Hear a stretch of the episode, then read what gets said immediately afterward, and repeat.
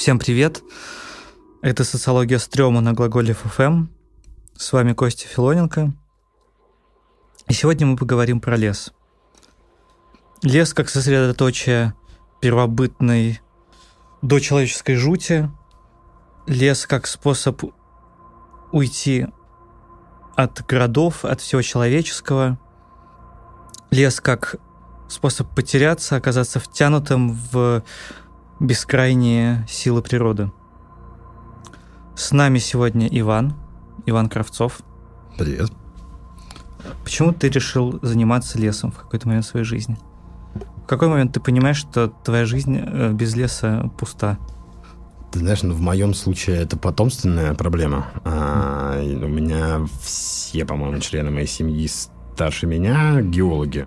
И поэтому я, в общем, вырос на историях про там Камчатку, про леса, поля, вот эту всю штуку. А, и поэтому, в общем, я, наверное, никогда без леса и не жил. Хотя где-то лет, наверное, до там в 16 я ни разу не ходил на такие походы. Вообще, как бы, ограничивался максимум дачей, там, у бабушки где-то там. То есть ты хочешь сказать, что не ты выбрал лес, а лес в какой-то степени выбрал тебя? А, да, как ты, это, как ты это ощущаешь?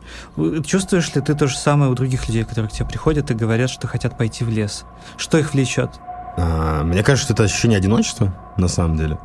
А, это какой-то совершенно недоступный опыт а, для переживания в городе. А, и дело не в том, что там у вас нет друзей или есть друзья. Дело в каком-то более как бы масштабном одиночестве.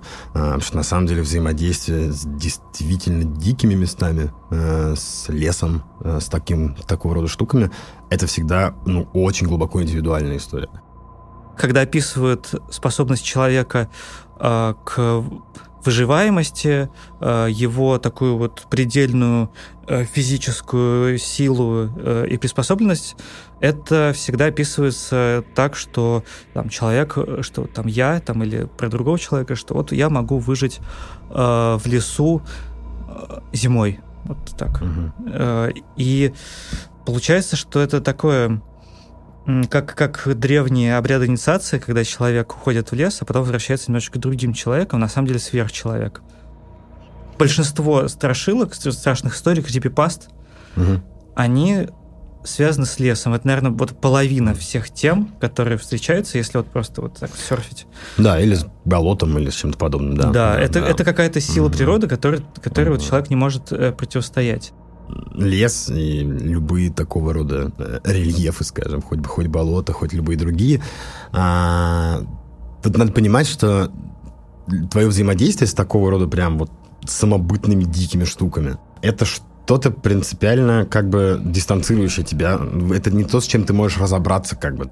Есть что-то, Э, гораздо-гораздо больше тебя, настолько больше, что твои усилия по сравнению с этим большим вообще бессмысленны, да, например. А, либо какое-то еще непонятное, да, или тайное, или страшное, например. В лесу достаточно страшно. Да? Даже в хорошем, красивом, светлом лесу днем может быть достаточно сильно страшно, если ты, например, а, споткнешься и упадешь лицом в какую-нибудь кочку, да, угу. допустим. А, это мох, который тебя облепляет, это какие-то муравьи, вот эта вся история. Это э, ощущение страха, да, оно но оно делится на рациональное, да, и не такое нерациональное. Uh-huh. Это вполне понятные э, страхи э, диких животных, э, медведей или каких-то, ну, в общем, каких, какой-то физической опасности. Они не всегда, кстати, рациональные. Так. Не всегда. Хотя понятно, да, что если ты гуляешь по Камчатке, ты знаешь, что там много камчатских медведей, они там достаточно активные, агрессивные. Э, есть как бы рациональная часть тебя, mm-hmm. которая говорит, что парень, попробуй как бы избежать их. Mm-hmm. А, но на самом деле при этом в твоем страхе там этого конкретного медведя есть куча всего иррационального. А, например, я видел ребят или девчонок, которые действительно на полном серьезе как бы думаешь, их преследует медведь там, несколько дней подряд, скажем. А, они боятся засыпать там. Есть э, ребята, которые маниакально как бы хотят его увидеть. Uh-huh. А, это отчасти просто потому, что все равно ну, люди летают только как туристы. Это, конечно, uh-huh. такое развлечение там, да, в целом. Но, с другой стороны, это из развлечения, как только ты выходишь в этот лес и входишь в него, это становится какой-то как бы довольно страшной реальностью, которая вокруг тебя начинает существовать. Ты никогда не видишь ее. Uh-huh. А, она действительно да, очень страшная, хоть рациональная, хоть иррациональная. Но при этом она для тебя довольно желанна. А ты видел медведя? Да, конечно. И- рад, я видел медведя. На разных расстояниях. что, что, ты, что ты чувствуешь, когда сталкиваешься? Слушай, но у меня это работает примерно так. Ну, мне не, не страшно, в общем, Мгм. потому что для меня медведь это какая-то родная, понятная штука с детства. Значит, когда мне папа рассказывал, как там они, не знаю, сумками отгоняли медведя. А, ну, наверняка все видели в зоопарке, да, вот это такая, как бы, мохнатая туша, которая на четырех лапах передвигается, достаточно громоздкая. А, у него очень плохое зрение, прям очень плохое, у камчатских совсем плохое, А, но очень хороший нюх. И поэтому, когда он достаточно далеко от тебя, ну, не знаю, метров в 100, например, да, и он тебя услышал или учуял, он поднимается на задние лапы, а, он, ну, метра три, наверное, в высоту становится. А, И вот делает вот так вот лапами, как бы к шее, как собаки, знаешь, как они стоят в стойке. Ага. А, И начинает принюхиваться, при этом у него башка, ну, в общем, он, он прям страшный момент. но при этом красивый. А, Это вот такое. Вот это вообще важная история про а, лес и про эту иррациональность, что это страшное и манящее при этом, да. Э, Это, это не так, не в таком большом количестве страхов это встречается, мне кажется.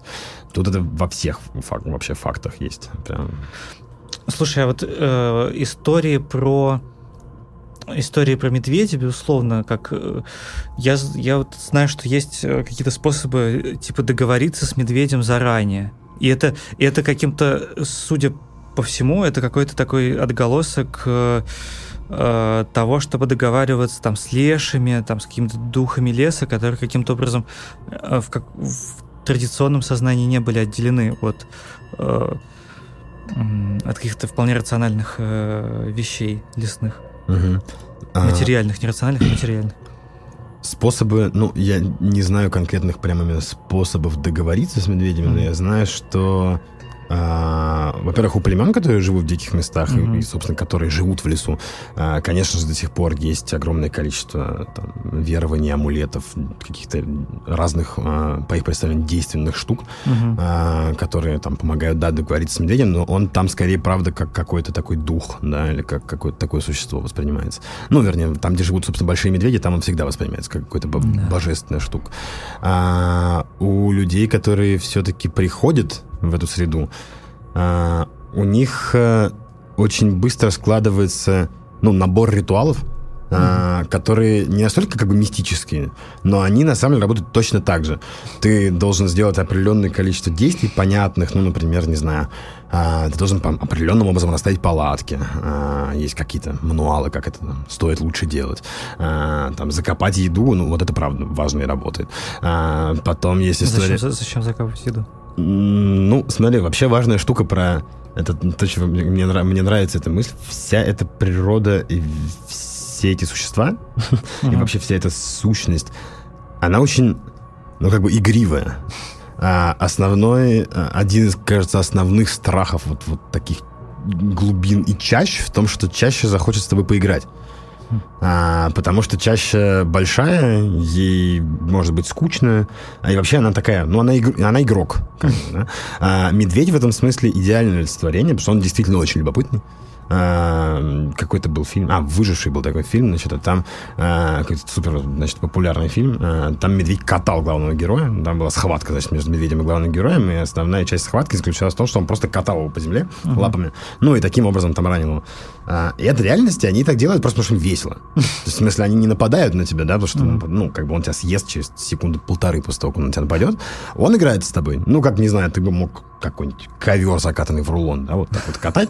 Он примерно так же. Как кошки. Как кошки, да, свои вот эти самые всякие шарики, то Ага. же самое. Вот, и поэтому, да, в общем, это ощущение, что он может прийти и поиграть, э, очень, очень важно. А еду, ну, она может просто его привлечь, да. Это, Мгм. на самом деле, может быть одно из, ну, точно рациональных как бы, вещей, там, избавиться от запаха, условно. А дальше пописать вокруг лагеря, например. Мгм. А, это не работает. Ну, то есть, с точки зрения научной, это не работает, это полная, как бы, хрень. А, но это делают все. А, причем люди, которые, ну, не знаю, условно, ты приезжаешь в какую-то подобную группу, через день, да даже не через день, вечером да, этого же дня ты, значит, ревностно блюдешь, чтобы все там писали вокруг. При том, что какой-то, вот, ну, как бы, нависающей опасности над тобой, ну, в смысле, медведя, который вот так вот вокруг тебя, ну, нету, да? Это скорее вот это ощущение того, что вот оно вокруг тебя, и тебе надо что-то сделать. Вот это, это похоже на шаманские штуки, да.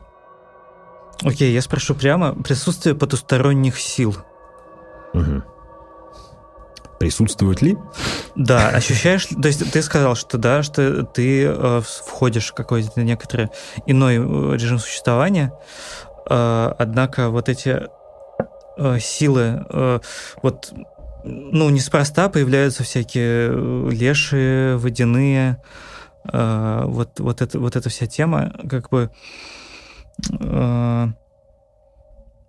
Насколько отчетливо ты ощущаешь, ты ощущаешь именно, именно вот их? Я, я понял, да, о чем ты. А, ты знаешь, но а, сложно сказать. На самом деле, на самом деле ощущаешь. А, я, я сам по себе просто довольно такой, как бы, знаешь, критичный, там, рациональный какой-то mm-hmm. еще. Но на самом деле а, ты всегда, например, очень характерная штука, ты всегда персонифицируешь местность, в которой ты находишься. Mm-hmm. А, даже если ты там ходил уже несколько раз, а, и она в целом как бы для тебя вроде бы безопасная, ты знаешь там тропу, все такое, а, то для тебя это совершенно персонифицированная конкретная локация. А, ты очень четко и мощно, например, запоминаешь там все вокруг, да, хотя это может быть вообще не важно, типа mm-hmm. какой-то камень. А, ты чувствуешь ее как бы живой.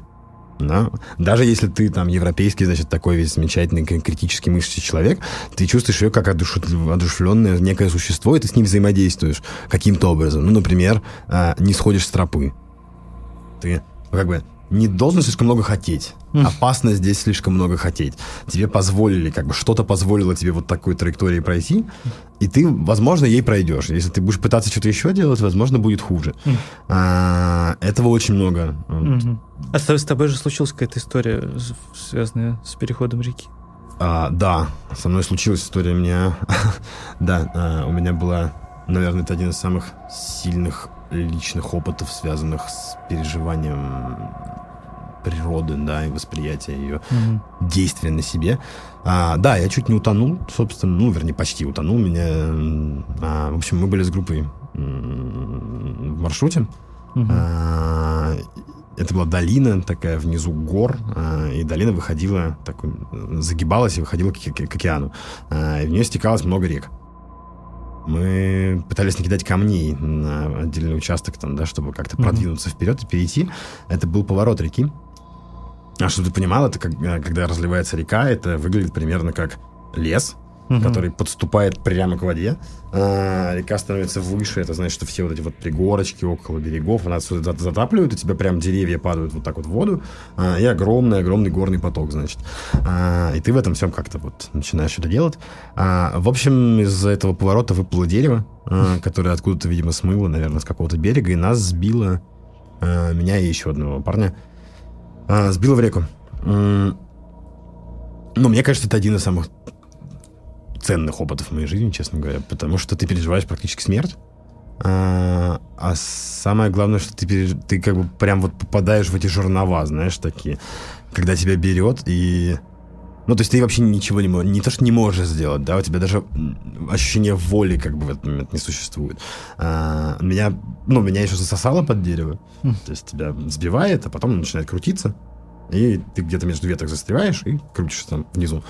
А, ну, ты просто в нигде, на самом деле, находишься. Мне кажется, это вот нигде. Это, во-первых, ты под водой, понятно, mm-hmm. ты оглушенный, а, но даже когда ты уже пришел в себя, а, ты понимаешь, что ты вообще абсолютно полностью дезориентирован, ты в полном ужасе, ты не можешь отцепить ни руки, ничего вообще сделать, и хотя бы какие-то там секунды, которые тебе надо, чтобы выплыть, ты на самом деле тратишь на то, чтобы заставить себя палец разжать какой-то и отпустить там это несчастное дерево, значит.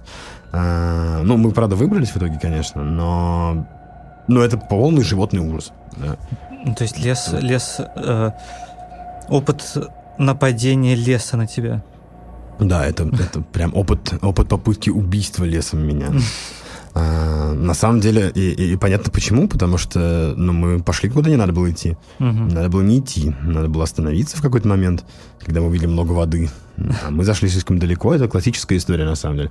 Мы очень далеко зашли и поплатились на обратном пути за то, что мы себе много позволили.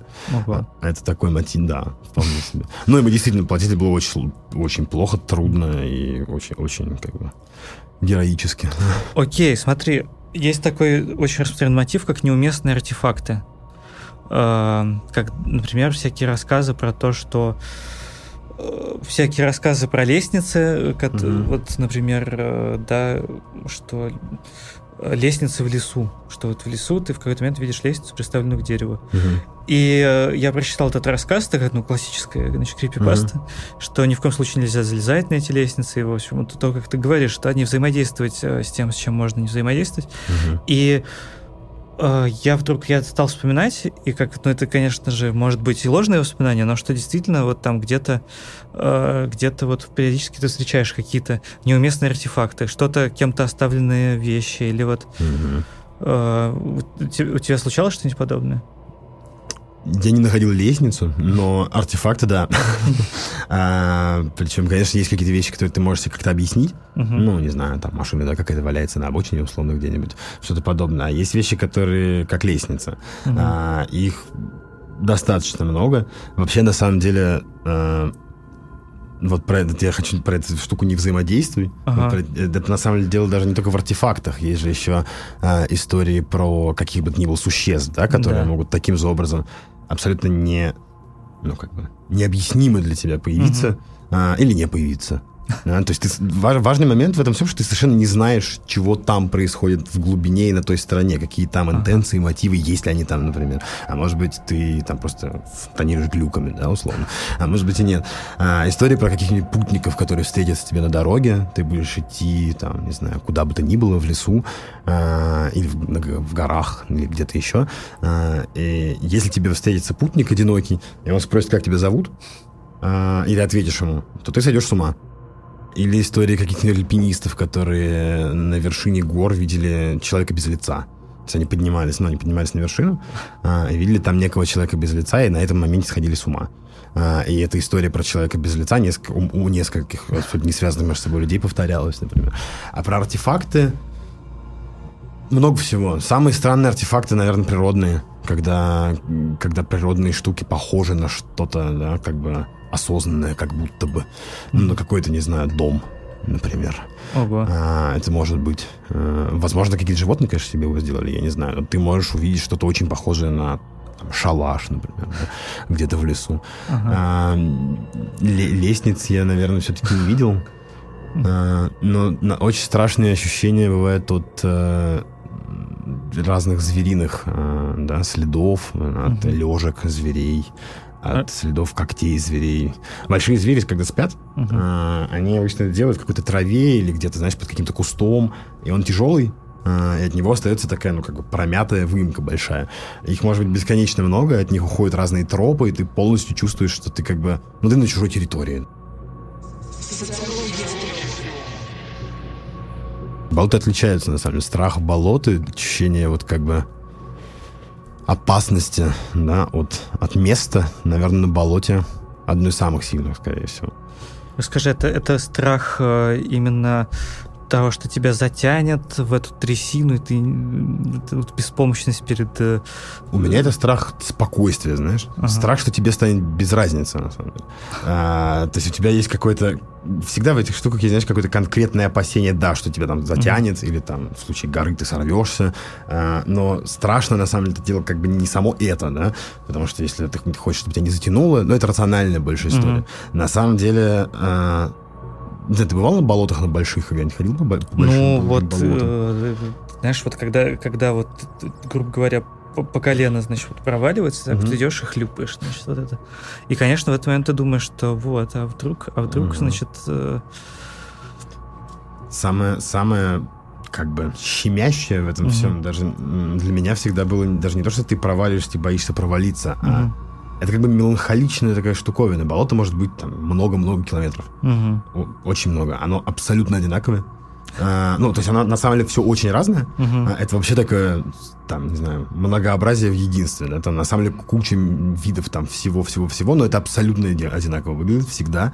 И достаточно по нему походить, не знаю, 20 минут. А если ты, не дай бог, по нему куда-то реально, правда, идешь, ага. то через там, час ты впадаешь в некий транс э, абсолютной одинаковости, размеренности и чувство опасности, что на самом деле ты вот сейчас можешь сделать шаг или там что-то не предусмотреть или что-то еще и провалиться вниз. Страшно в этом то, что тебе будет без разницы. ты настолько спокоен и меланхоличен. Это основной вот этот как бы мотив страха болот, что болото заманит тебя и оставит с собой навсегда, как бы, да. А, оно тебя не силой как бы заманит к себе. Ну, вернее, оно не силой тебя оставит. Оно а, такое, что ты тебе будет без разницы оставаться или нет, ты не будешь выбираться оттуда. Не захочешь, э, не захочешь оттуда выбраться. Да, ну да, это меланхолия, которая такая, знаешь, а, как бы успокаивающая, ага. спасительная даже отчасти. Хотя на самом деле губительная, потому что ты проваливаешься в это болото и там тонешь. Угу. Да, это вот прям очень было сильное ощущение. Ого. Да, очень, очень, очень сильно. Слушай, вот в этих всех э, э, в историях про, э, про болото, про вот э, это же еще э, в лесу есть опасность заблудиться. Да, и, например, там фильм «Ведьма из Блэр», вот, по-моему, mm-hmm. это как раз история не столько про э, не столько про саму ведьму, сколько вот про страх именно заблудиться, да, что вот, ты, что вот люди ходят кругами, угу. э, значит, теряют счет времени, и в конце концов их охватывает паника того, что вот они ничего не могут сделать. Пока вы вместе, у вас как бы есть какая-то дорога, которой вы там идете, и ты понимаешь, куда ты идешь. Если ты отстал, а, вот эта ну, линия, которая стояла, моментально исчезает. И вместе с ней начинает исчезать все, потому что ты оказываешься в пространстве, в котором ты не ориентируешься, в котором страшно, а, в котором ты совершенно не знаешь, как найти тех, от кого ты отстал. А в лесу это очень сильно работает, прям очень сильно. В любых там горах или равнинах это работает в тумане, например. Mm. В тумане, мне кажется, можно, может быть, даже быстрее, чем в лесу можно потеряться. А, плюс в тумане можно провалиться куда-нибудь, да, типа в обрыв там какой-нибудь.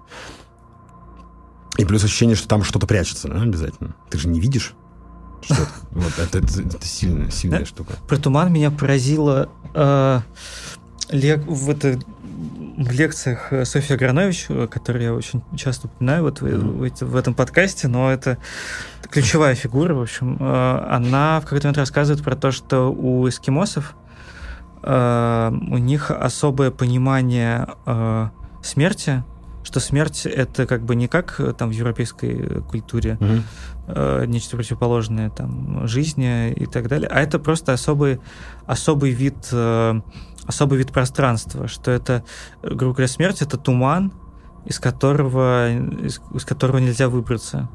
Вот, хм. и, собственно, поэтому, поэтому вот они так любят все, все блестящее, все золотое, mm-hmm. потому что э, блестящие предметы помогают ориентироваться в тумане. Известная вещь про камеры э, такой звуковой депривации. Mm-hmm и, деприва... и такой сенсорной депривации в целом, что через некоторое время человек просто начинает видеть галлюцинации, начинает галлюцинировать, потому что информация не поступает. И в, в лесу якобы происходит что-то подобное, что ты...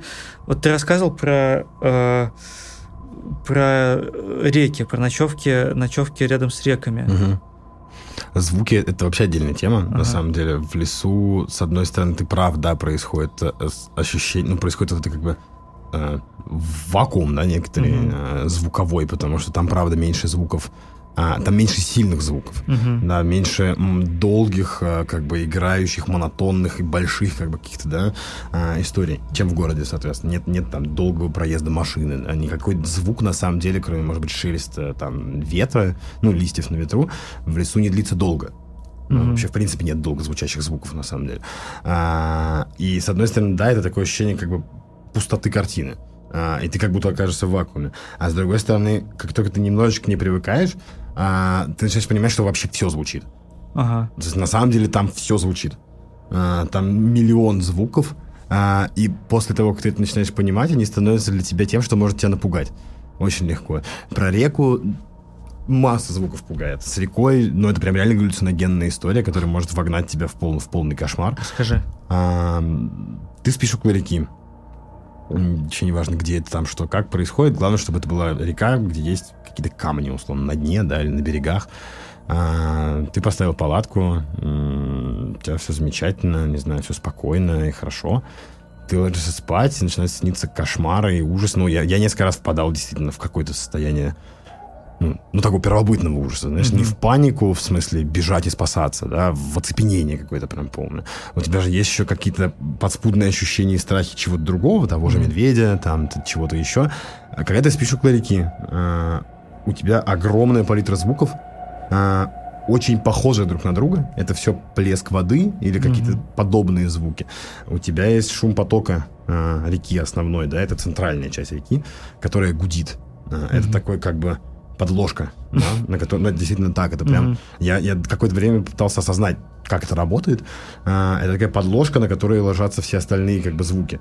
А, дальше у тебя есть плеск волн или каких-то брызг около берега. Просто, ну, просто удары, да, какие-то. Это что-то типа тарелочек таких, знаешь, которые... Причем это же все не как бы не гармонично, как в песне, да, звучит, а это довольно хаотичный процесс. Ага. А, есть вот эта штука. Есть третья самая классная история, это, собственно, камни и что-то, что перекатывает река. А, это может быть дерево, это могут быть камешки на берегу, это может быть что-то еще. В итоге, ну, представь себе, ты лежишь в палатке, у тебя стены палатки, да, ты mm-hmm. на берегу этой реки, и ты начинаешь слышать, как тебе подходит кто-то. А, ты можешь слышать, как расстегивают палатку твою. У них же есть еще, да, там, ну, полок снаружи ага. и тот, который внутри. То есть, в принципе, если там подойдет какой-то знакомый, то вот он расстегнет ее снаружи, и ты визуально не увидишь, как он это сделает. Ты угу. услышишь, что он это сделает. А, ты можешь услышать миллиард всего.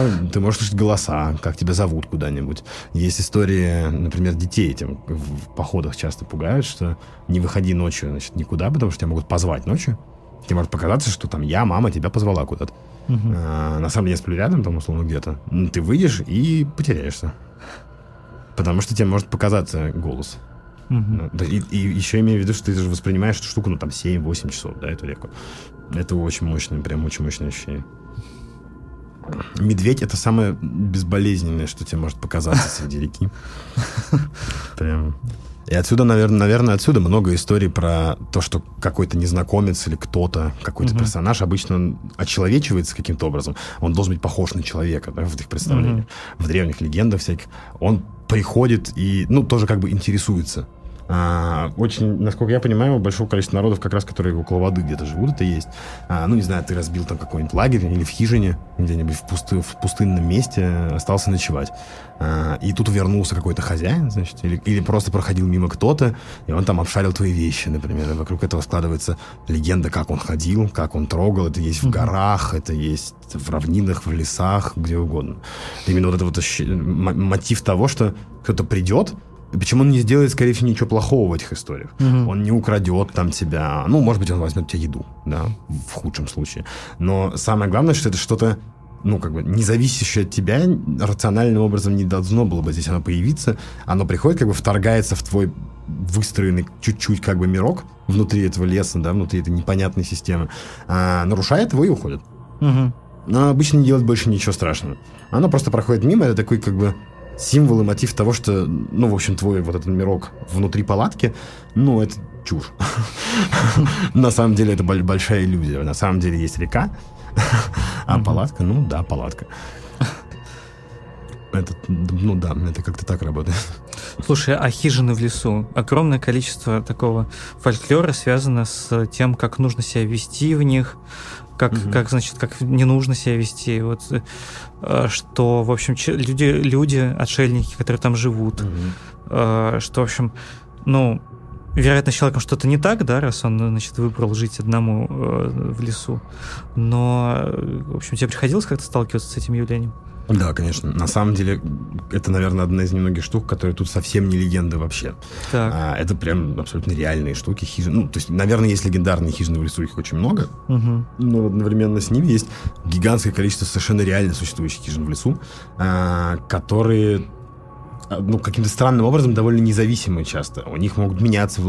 Хозяев нет, да? Это угу. некое пристанище, которое когда-то кем-то было по разным причинам создано. Например, в России, вот на территории России есть на Камчатке особенно много, а, ну, достаточно много охотничьих домиков, станций каких-нибудь ученых, знаешь, которые угу. там, ну, даже не станция, это что-то типа сарая с печкой. А, где-нибудь закопанная под каким-нибудь деревом, это может быть землянка, uh-huh. ну, что-то, где там люди хранили какую-то еду или отогревались, что-то подобное. Это могло быть там 50-70 лет назад, например. С тех пор она, ну, так и осталась. Она стоит, ее кто-то восстанавливает иногда, в ней могут жить преступники, например. Uh-huh. А, это довольно известный мотив, что в целом многие, ну, есть какие-то люди, которые скрываются в таких местах. А, есть огромное количество страшилок, и мне кажется, что они реальные абсолютно. того, что на самом деле там надо вести себя очень аккуратно. Если только ты не знаешь, что это конкретная хижина, не знаю, принадлежит там парку какому-нибудь, да, mm-hmm. или каким-нибудь ученым, а, не надо ничего брать. Есть правило, что ты должен обязательно что-то положить. Ну, mm-hmm. Ты приходишь, и ты не знаешь, что там будет. У всех хижин что-то разное, но обычно там какие-нибудь спички могут лежать, да, еще что-нибудь такое. Mm-hmm. А, ну, всегда ты это берешь ты приходишь в эту хижину, ты там делаешь какой-то огонь, что-то uh-huh. еще, ты обязан что-нибудь положить, ты обязан собрать дров, например а, ты должен какую-нибудь еду оставить. А, сигареты, например, оставляются. Это отдельная история. Оставить сигарет, да. Разложить все, как было. А, и в этом есть отчасти какая-то этика того, что кто-то еще может прийти. Ну, просто другой путник. Да? Угу. А есть история с тем, что ты не знаешь, чье оно, чье-то ли оно. Что мы сегодня узнали? Мы, мы узнали, что лес может тебя позвать в какой-то момент твоей жизни. И в общем, ничего не остается, кроме как пойти туда и оказаться во власти чего-то, что значительно больше тебя. Если тебе удастся выстоять, преодолеть и не потерять человеческое лицо перед этим непонятным и большим, то шанса избавиться от этого желания туда уйти уже очень мало. Есть такое довольно известное стихотворение, там э, есть строчки, что самый страшный из всех завоеванных мной миров целиком состоит из огромного темного леса. Вот, ну, с нами, э, с нами был Иван, э, Иван Кравцов. Спасибо, Ваня. Спасибо тебе большое за разговор. Да. С вами была социология стрёма на Глаголе ФМ.